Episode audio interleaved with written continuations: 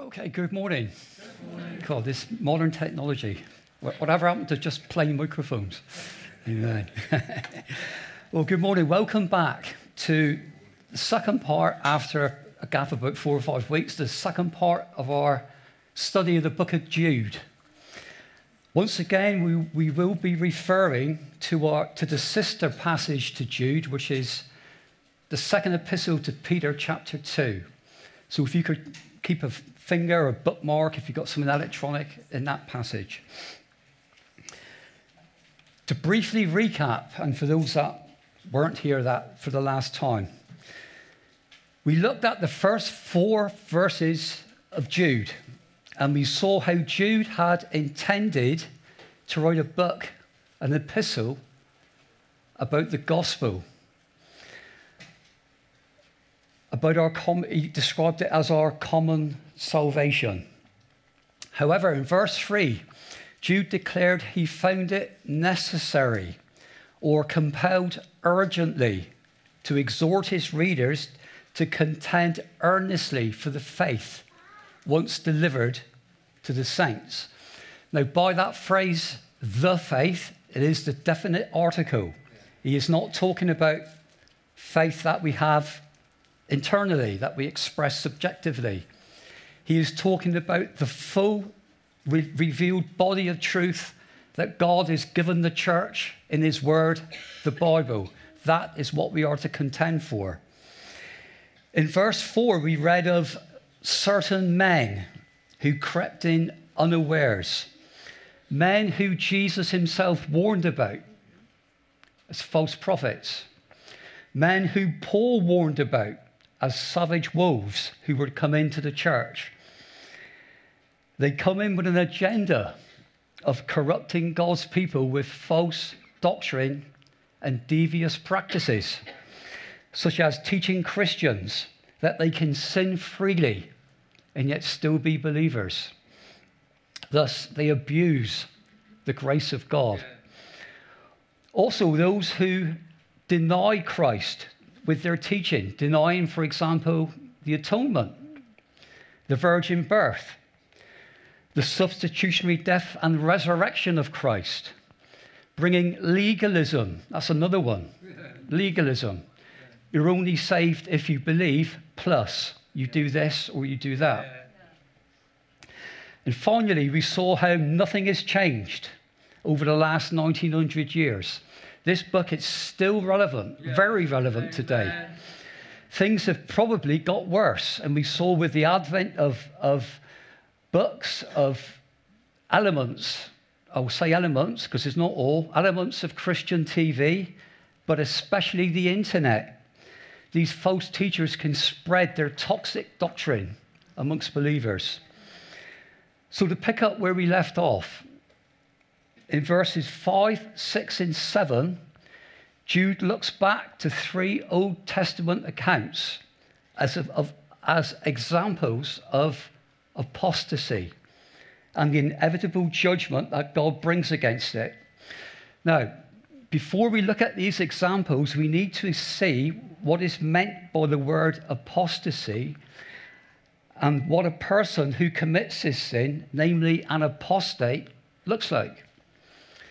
Now, the word apostasy is from the Greek word apostasia, and it, me- it means this it means to turn away from a previous stance, to depart from a fixed point. And in the context of the Christian faith, apostasy is a defection or a revolt against the truth of Scripture, a deliberate turning away from Jesus Christ. Now, an apostate is a person who has come to a knowledge of the truth, but has hardened his heart and turned back in unbelief and rebelled against that truth.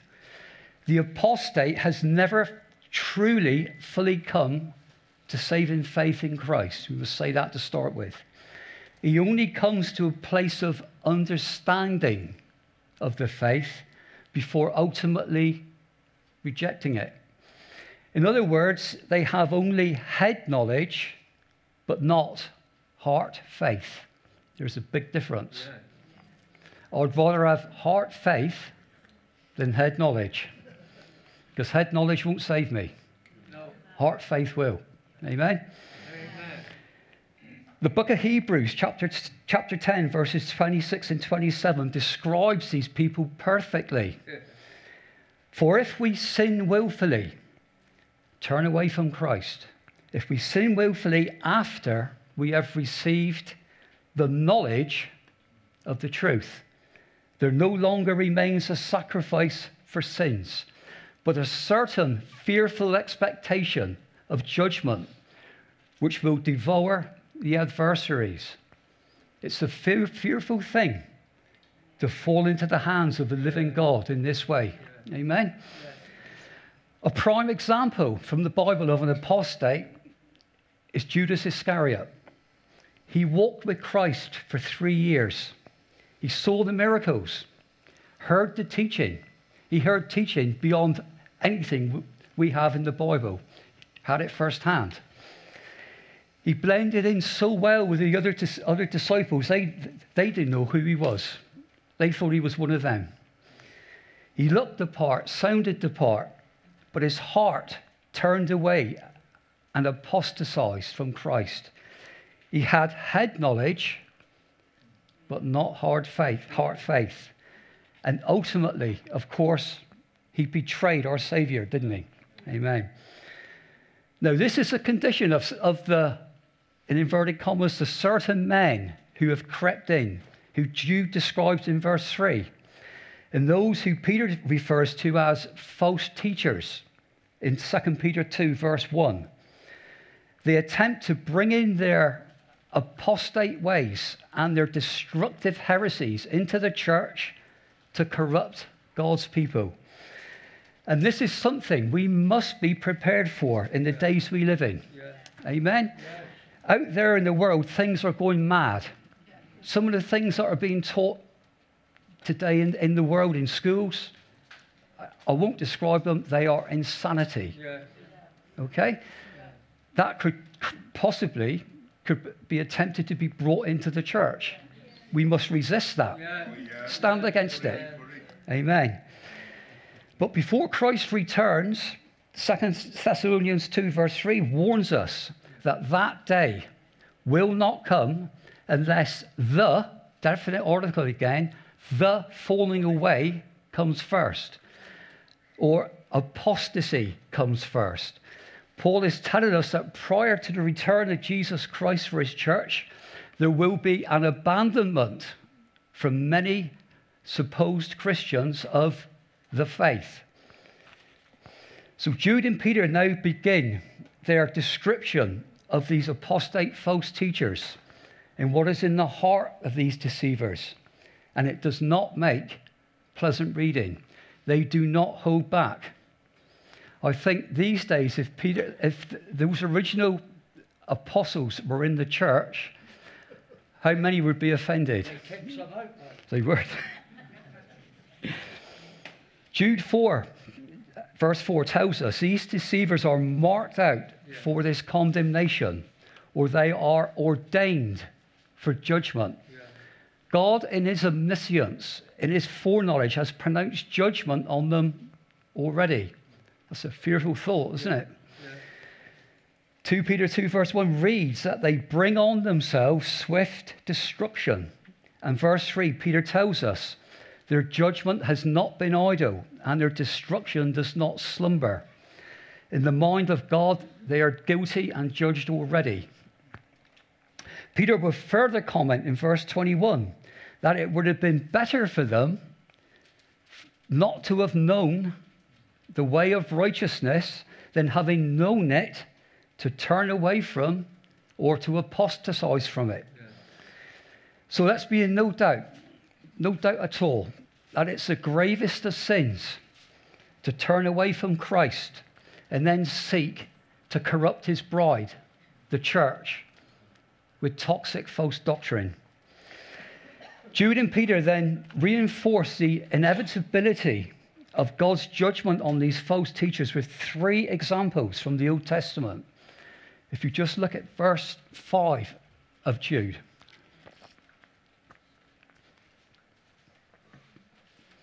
Verse 5 But I want to remind you, though you once knew this, that the Lord, having saved the people out of the land of Egypt, afterward destroyed those who did not believe. The Israelites have been delivered, haven't they, from hard bondage in Egypt. God had brought them out with a mighty deliverance, the plagues against Egypt, the parting of the Red Sea. Yet, what did Israel do? They complained. They spoke against the Lord. What wickedness, isn't it? Numbers 14, verses 2 and 3. And all the children of Israel complained against Moses and Aaron. And the whole congregation, all of them, said to them, If only we had died in the wilderness. Why has the Lord brought us to this land to fall by the sword? That our wives and our children should become victims. Would it not have been better for us to return to Egypt. Apostasy, isn't it? Amen. Israel hardened their hearts into a place of rebellion and unbelief in the Lord who had delivered them. They apostatized in their hearts, and an entire generation died in the wilderness. Hebrews chapter 3, verses 7 and 8, we don't get off lightly with this one, warns us of this in its reference to it. Today, Today, if you will hear his voice, do not harden your hearts as in the rebellion.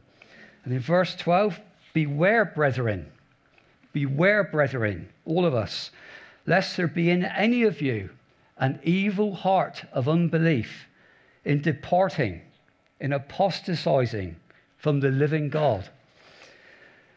So, this account presents us with a look inside the heart of an apostate false teacher. And it shows us an attitude of rebellious unbelief in a heart hardened against the living God. The second example from Jude is verse 6. And the angels who did not keep their proper domain but left their own abode, he has reserved in everlasting chains unto darkness for the judgment of the great day. 2 Peter 2, verse 4 records the same event. For if God did not spare the angels who sinned, but cast them down to hell and delivered them into chains of darkness. Now, these two passages have provoked much debate amongst Bible students over the years. Do they refer to the fate of angelic beings who fell with Lucifer in heaven? That's one version. Or are these verses a reference to the events of Genesis chapter 6? It's one of those points in which Christians differ on and in grace differ on. It's, it's, it's not a big issue, it's, it's just one of those sort of issues. My view is this Genesis 6, verse 4 records there were giants on the earth in those days and also afterward when the sons of God came into the daughters of men and they bore children to them. These were the mighty men who were of old, men of renown. Now, the phrase sons of God in the Old Testament nearly always refers to angels. As in Job 1 6, now there was a day when the sons of God came to present themselves before the Lord, and Satan came among them. It was angelic beings. The angels who Jude and Peter refer to were fallen angels in Genesis 6. Angels who, in some way, which is a bit of a mystery, cohabited with the women of that day and produced a race of giants or Nephilim. In doing so, they provoked the judgment of God, which resulted in the flood of Noah's day. The great sin of these fallen angels was a rebellion against God's order and seeking to corrupt and dominate the human race. Likewise, the false teacher today seeks a place of authority to corrupt God's church with heresy and seek to exploit and lead Christians away from the true faith into an apostate counterfeit faith. The third example God gives us in His Word, is verse 7 as Sodom and Gomorrah and the cities around them, in a similar manner to these, have given themselves over to sexual immorality and gone after strange flesh and are set forth as an example, suffering the vengeance of eternal fire. Jude is referring here to the account of Genesis 18 and 19. In verse 7, he describes the men of Sodom and Gomorrah having given themselves over to sexual immorality and going after the phrase strange flesh. Why that phrase, strange flesh? Again, it is a stepping over the boundaries God has set in His Word, which is Genesis 2, verse 24. Therefore, a man shall leave his father and mother and be joined to his wife, and they shall become what? One flesh. Not strange flesh, one flesh. Jesus repeated this word for word in the New Testament. Those who say Jesus didn't, I've got it wrong, I'm afraid. So, Judah, in giving these three, these three examples of unbelieving Israel, wicked fallen angels, and depraved Sodom and Gomorrah, and the judgment each fell under, shows us the utter depravity and certain judgment of those who seek to deceive God's people. But Jude doesn't end there. He further states in verse 8 likewise, also, these dreamers defile the flesh, they reject authority and speak evil of dignitaries. 2 Peter 2, verse 10 calls them presumptuous, self willed. They are not afraid to speak evil of dignitaries. Jude tells us they reject authority. Now, to reject authority is to usurp or try to replace dominion or power. These apostates often step over the line in their doctrine and practice. And they do this by speaking evil of dignitaries. A very interesting phrase. What on earth does it mean to speak evil of dignitaries? Now, you look in the Greek, and the word dignitaries means glories. In this context, it means fallen angels or demonic powers.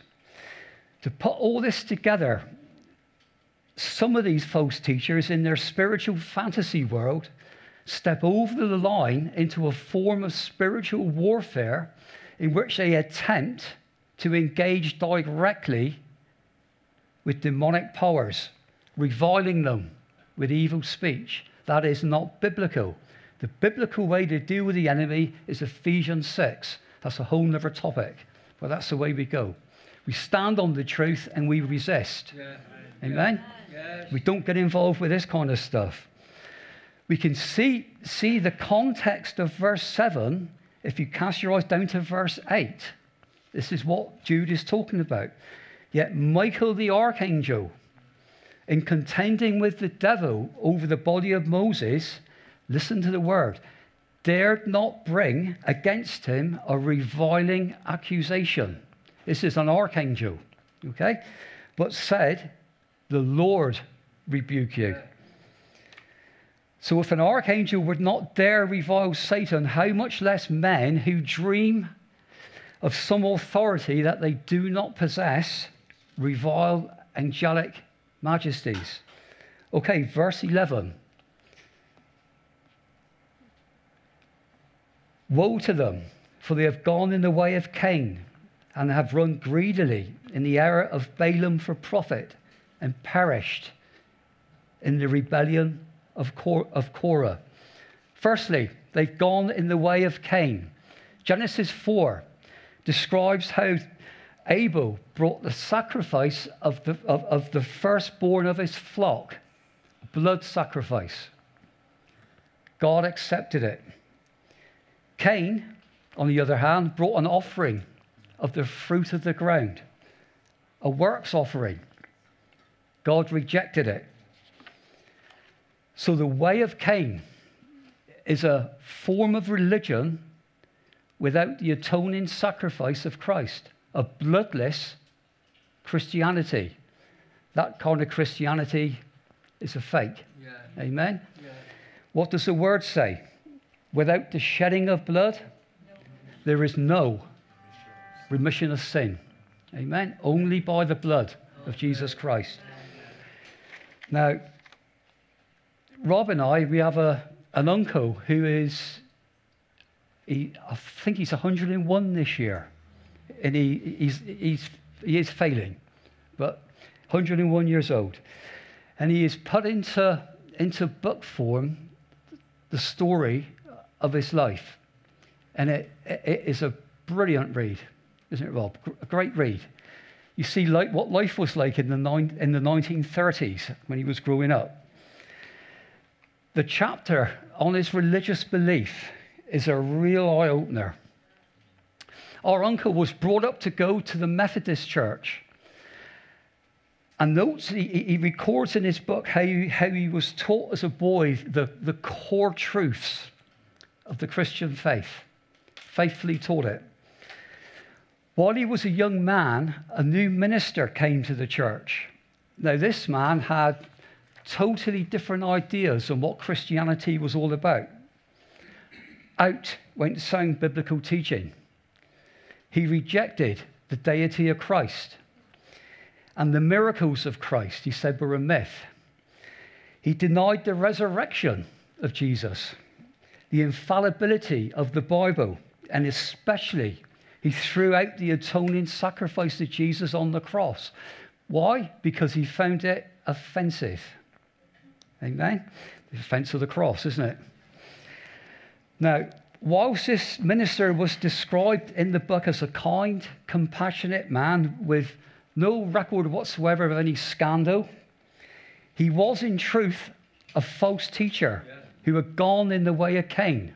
Now, you can, can you see that? How, how it is the way of Cain. And now, these days, many dem- denominations are led by men and women like this. They hold, view, hold similar views. And as Cain hated Abel, these people despise the true gospel of Jesus Christ. This minister so influenced my uncle as a young man that he left the church and never returned. He abandoned any faith he ever had. And to this day, tragically, on the cusp of death, his heart is hardened against Jesus Christ. My uncle was ruined. Yeah. I know it's partly his own fault for not believing, but he was ruined by a false teacher. Yeah. Yeah. Amen. Interestingly, I had a post on my, on my Facebook about a month ago. It said this about Lent. Now, we don't, we don't celebrate Lent, but some, some Christians do, and bless them for doing it if they, if they want to do that. Lent is a time when we are inundated with dangerous theology. What is this dangerous theology? I, mean, I was intrigued then. I carried on reading. Christians must remember that it was Jesus' life centered on justice and liberation that led to the cross. Now, listen to this one. He was not crucified to atone for the sins of humanity. Can you hear the heresy there? Yeah. Amen. This is how it slips in. That post was from a member of a group called Progressive Christianity, a group that is neither progressive or Christian. Amen.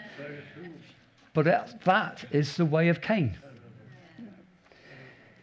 Jude then shows a second kind of false teacher those who run greedily in the error of Balaam for profit.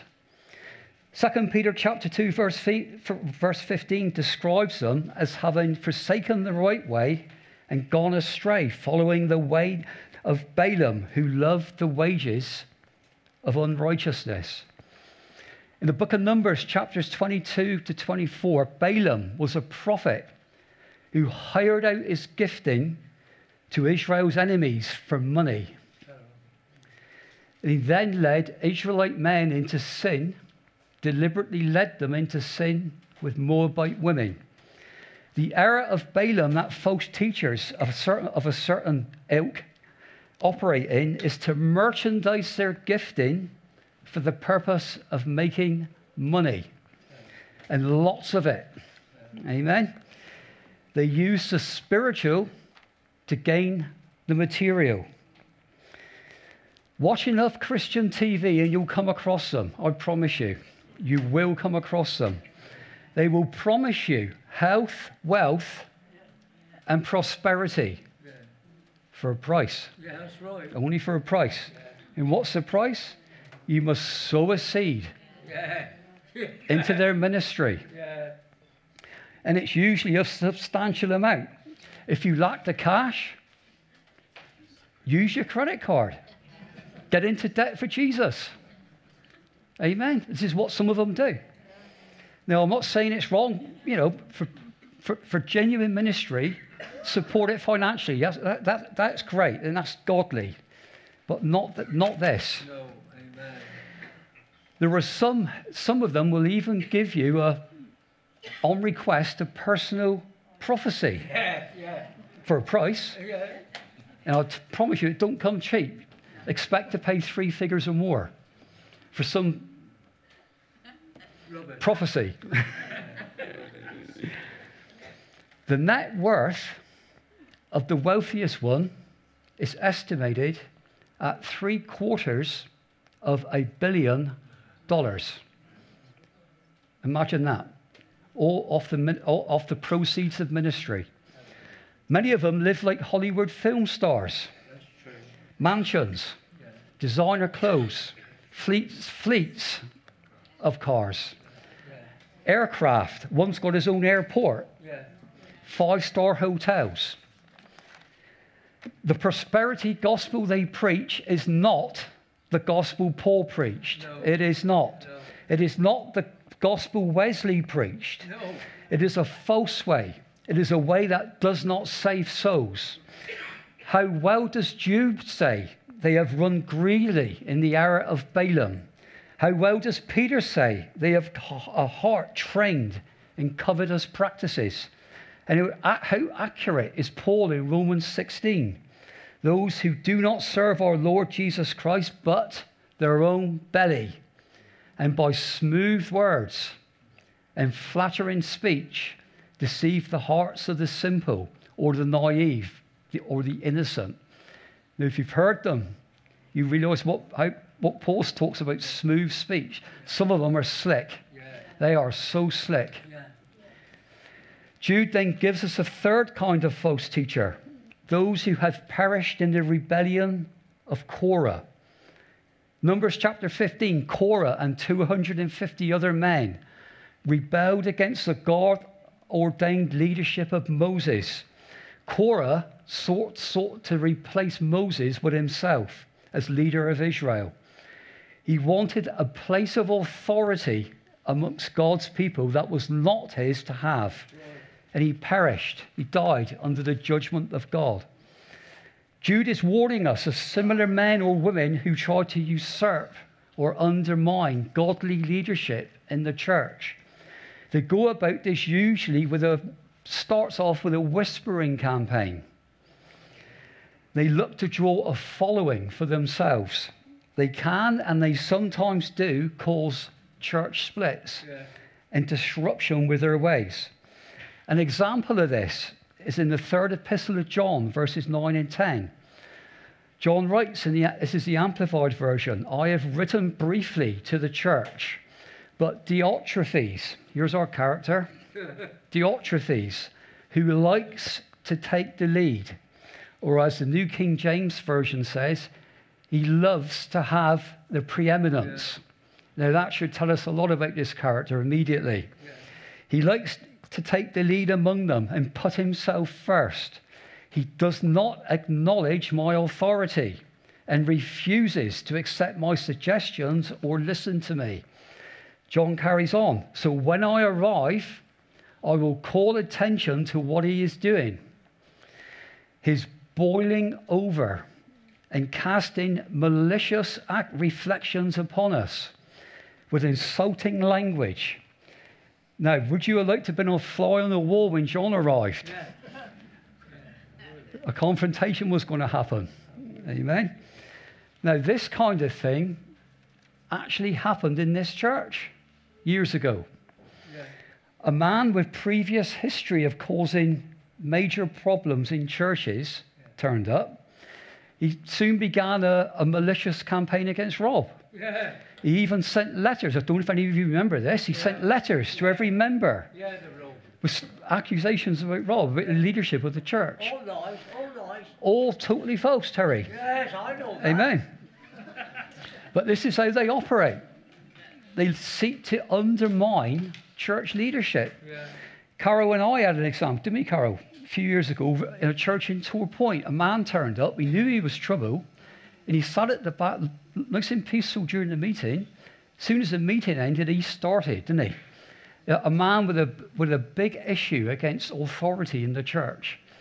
He was fresh from causing ructions, and I mean that, that, that word, in a church in Ivybridge about a month previous. And he would go from church to church doing it. These people are out there. They really are, unfortunately. But Jude hasn't finished with them yet. He writes in verses 12, 13, 16, 18, and 19. I'll be very brief with this. He describes them as spots in your love feast or hidden reefs, calm on the outside, treacherous beneath the surface. He describes them as clouds without water or clouds that don't produce rain. Proverbs 25 14 tells us whoever falsely boasts of gifts is like clouds and wind without rain.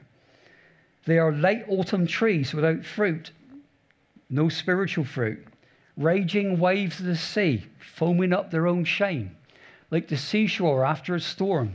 You get all the all the flotsam, then you know, all the all, all, all the all the seaweed, everything. It looks a mess, doesn't it? That's what they do. Verse 16, they are grumblers, complainers, living according to their own lusts, and mouthing great swelling words, flattering people to gain an advantage.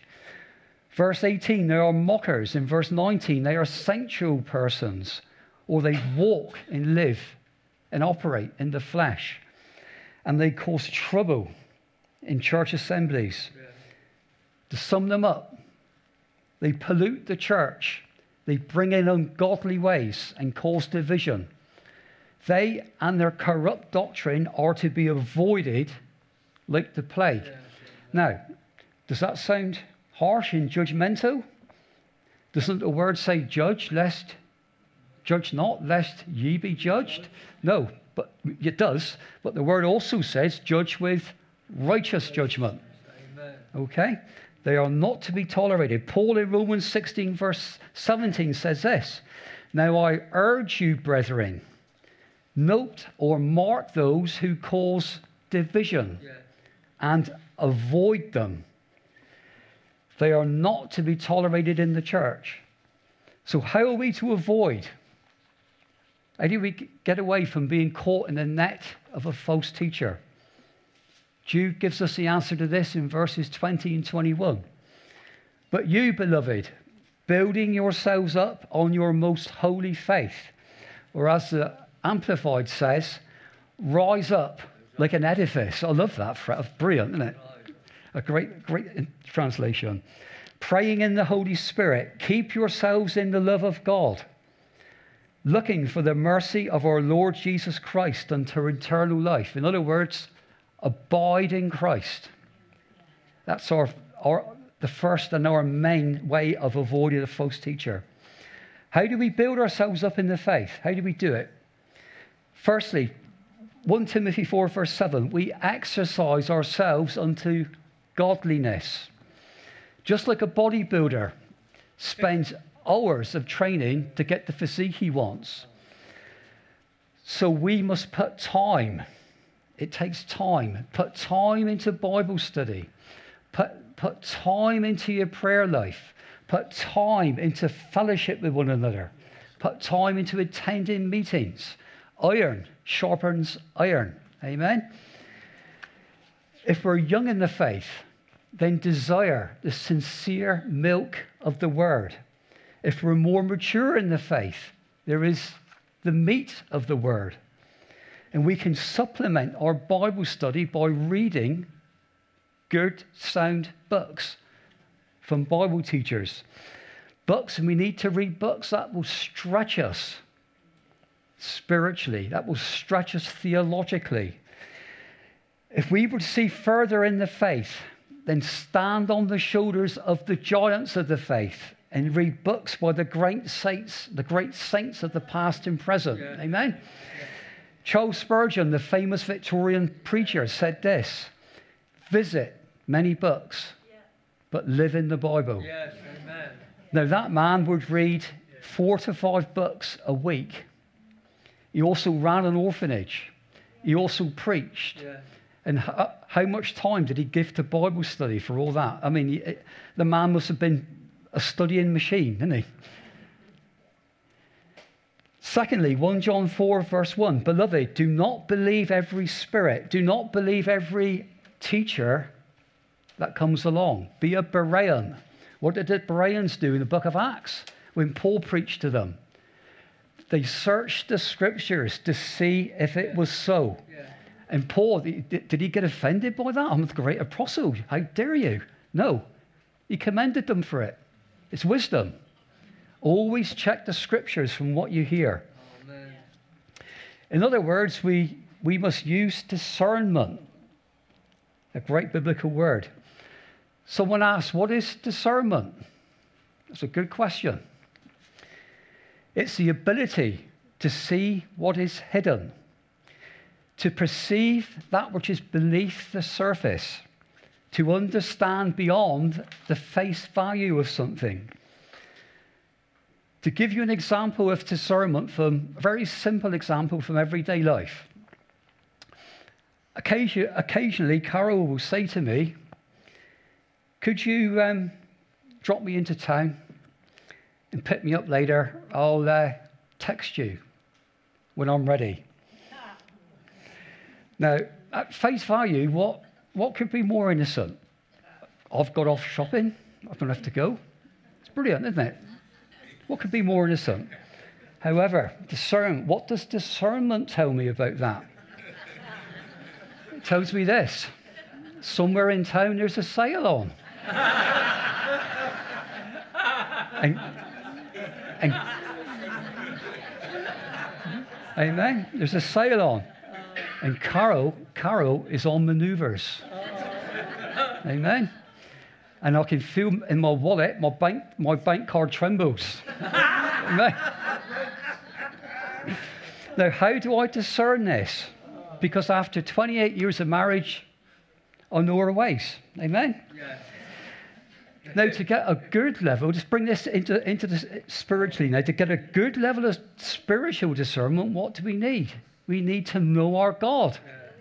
Amen. That's the best way to discern the true from the false. Now, there's no need, and it's wrong, don't become a heresy hunter. Some people, you look on the internet, just whole, whole web pages devoted to it. All they do is they, they chase after heretics and wrong teaching. It's a rabbit hole to avoid, to avoid that one. Because if you go down that road, you take your eyes off Jesus. Amen? I've done that myself years ago. It's a trap you fall into. No, what we do, we fill our hearts and minds with the truth and walk in the light of Christ. And that way, anything that's spiritually dodgy that comes along, immediately it flags up. Now, I shared last time I, I had a couple of jabs. What did, one for pneumonia, one for flu.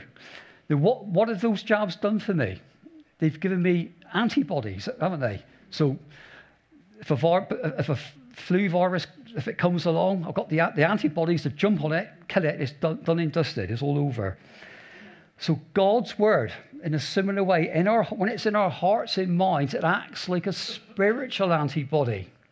So when a dodgy teaching comes along, yeah. instantly it is written, yeah. the flag up. That's Amen. Right.